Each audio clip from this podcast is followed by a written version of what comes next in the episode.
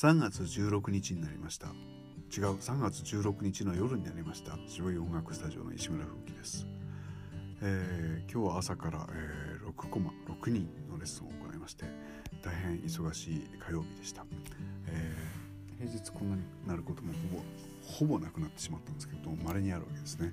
大変ありがたいことです。相変わらず、えー、東京は緊急事態宣言かということで、えーね、なかなか、えー、新しいお申し込みも増えない状況ですが本当にありがたい限りでございます。